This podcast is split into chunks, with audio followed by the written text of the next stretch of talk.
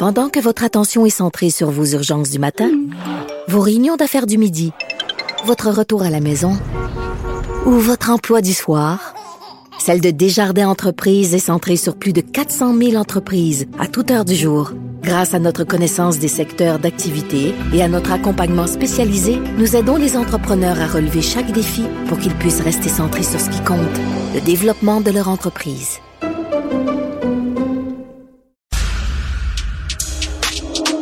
C'est tout en anglais. Sophie Durocher. C'est toi qui as tiré la sonnette d'alarme? Le Québécois moyen était Guy Nantel. euh, quelqu'un qui subissait et qui se disait je ferme ma gueule parce que je veux pas perdre ma job. La rencontre. Cet asservissement, cette servitude volontaire. C'est quelqu'un qui va dire par exemple moi j'étais allé à l'urgence là j'ai attendu 6 heures OK? La rencontre. Nantel.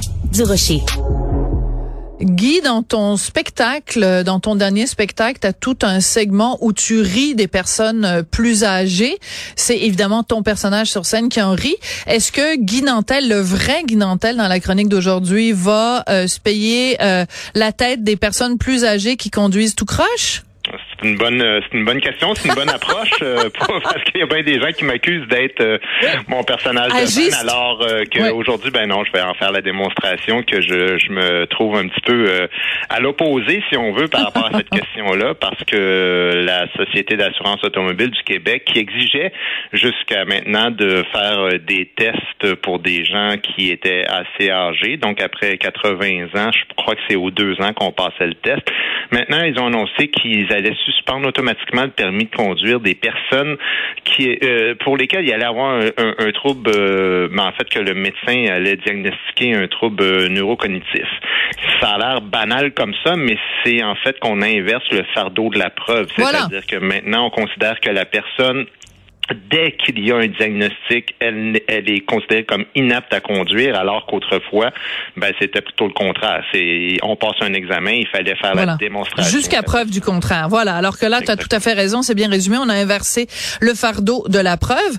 Euh, mais euh, je, je veux euh, qu'on précise, toi, tu es pour cette mesure-là ou contre cette mesure-là? Ben voilà, moi je suis totalement contre. Écoute, euh, il y a 422 000 conducteurs de plus de 75 ans euh, présentement qui sont majoritairement confrontés, on apprend ça dans le journal, aux évaluations pour des problèmes neurocognitifs. Puis pourquoi on dit qu'ils sont majoritairement confrontés? Ben c'est parce que la plupart du temps, c'est des troubles cognitifs, neurocognitifs qui sont légers. Donc, euh, euh, ce qu'il faut comprendre, c'est pas comme une crise cardiaque euh, qui arrive euh, subitement. hein. C'est souvent des états qui sont liés à l'équilibre, à la coordination, à la parole, euh, ou à des troubles, mettons, ça peut être euh, la mémoire à long terme, donc quelque chose qui affecte pas nécessairement euh, la conduite automobile, mais qui sont tous regroupés dans une grande famille qui s'appelle les troubles neurocognitifs. Donc, euh, on, on comprend que même des gens qui ont des problèmes graves euh, neurocognitifs, ça s'étale sur des années. Donc, à partir du moment où le diagnostic se fait, par exemple pour la maladie d'Alzheimer, ben, ça ne veut pas dire que la personne devient absolument inapte à fonctionner. Ouais. Il y a des gens qui habitent seuls en ce moment, qui conduisent leur voiture et tout ça, et qui ont des, Ouais. des diagnostics d'Alzheimer. OK. Comprends? Alors, bon, ben là, je suis très contente parce que ça faisait longtemps qu'on n'avait pas été pas d'accord ensemble. Moi, quand je prends mon petit, ma petite auto et que je mets de, m- me mets derrière mon petit volant, il y a juste une chose qui me préoccupe, c'est ma sécurité. Alors, si tu me dis que la personne qui est dans la voiture à côté a le début du commencement de quelque chose qui pourrait affecter la sécurité des autres et que cette personne-là est potentiellement dangereuse, moi, j'applaudis le fait qu'on leur retire leur permis de conduire. Parce Mais que la réalité, Sophie, c'est qu'ils ils- ils ne sont pas dans la condition que tu es en train de décrire. C'est ce que je t'explique.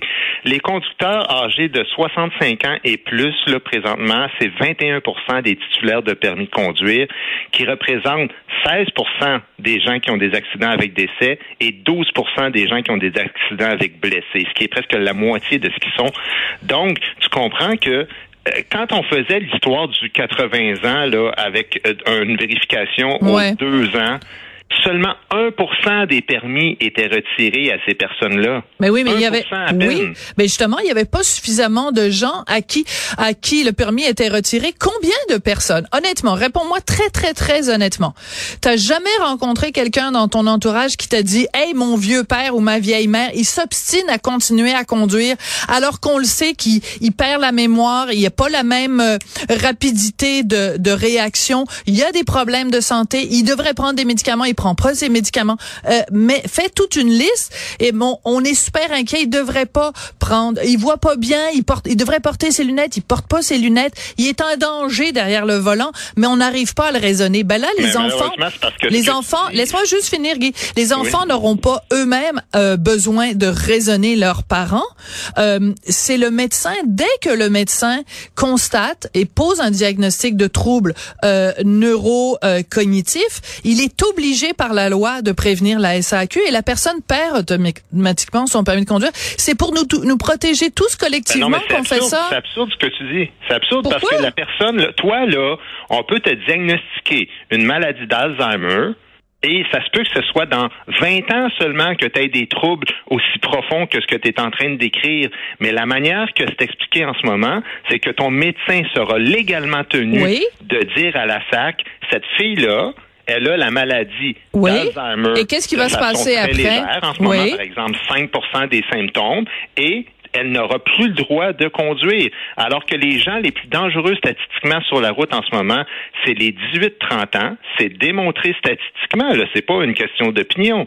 C'est démontré statistiquement. Alors, aussitôt qu'un jeune à calotte là tue quelqu'un en roulant à 150 dans une zone de 90, on dit pas les zones, les, les, jeunes à calotte, on non, mais on fait des campagnes. Non, mais ce qu'on fait, c'est qu'on fait des campagnes de prévention pour sensibiliser les jeunes à la à la vitesse. Euh, on sait qu'évidemment il y a beaucoup d'accidents qui sont causés par l'alcool au volant. Alors, qu'est-ce qu'on fait? On fait des campagnes pour la campagne, l'alcool au volant. On met des peines beaucoup plus sévères pour les gens, les récidivistes de l'alcool au volant. C'est comme ça qu'une société se protège. Je te dis pas que parce qu'on fait ça pour les personnes plus âgées, on devrait le faire aussi par les personnes plus jeunes.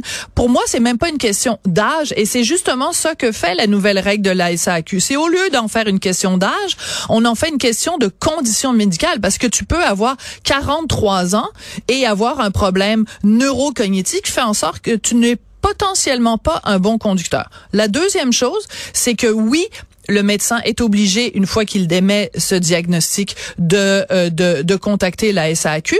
Mais à charge pour toi, après, si tu considères, toi, que tu es quand même capable de conduire et que t'es, ton, ton trouble n'affecte en aucune façon ta euh, possibilité de conduire, à charge pour toi d'aller euh, passer un examen au privé pour prouver à la SAQ que malgré ce diagnostic, ça ne t'empêche pas de conduire. Moi, je trouve que c'est un moindre mal pour s'assurer que sur la route, il n'y a pas des gens qui ont pas d'affaires.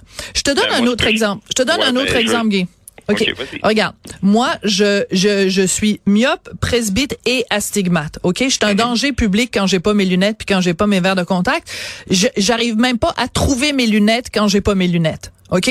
Bon. Alors, moi, sur mon permis de conduire, c'est écrit Sophie Durocher ne peut pas conduire si elle n'a pas ses lunettes ou ses verres de contact ben je pourrais dire ah, c'est discriminatoire, c'est écœurant, c'est effrayant. Ben non, c'est une question de sécurité pour protéger les autres.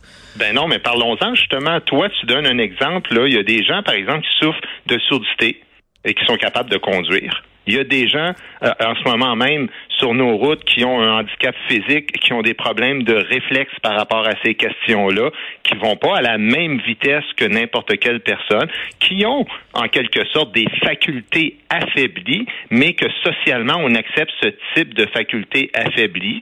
Euh, tout le monde n'a pas n'est pas apte de la même manière à conduire, mais c'est juste que les personnes âgées sont des gens qui ne se regroupent pas, qui cassent pas des vitres, qui manifestent pas. Je suis vraiment pas d'accord avec toi. parce que c'est exactement comme ça qu'ils l'ont présenté. Hein. Euh, la SAC dit que cette mesure, puis là je te cite, a pour but de faciliter la gestion des risques de la sécurité routière, en plus euh, d'être plus simple au niveau administratif. Ben, c'est comme si on dit, nous autres on se casse pas la tête, à heure que la personne âgée nous prouve qu'elle est encore capable de conduire.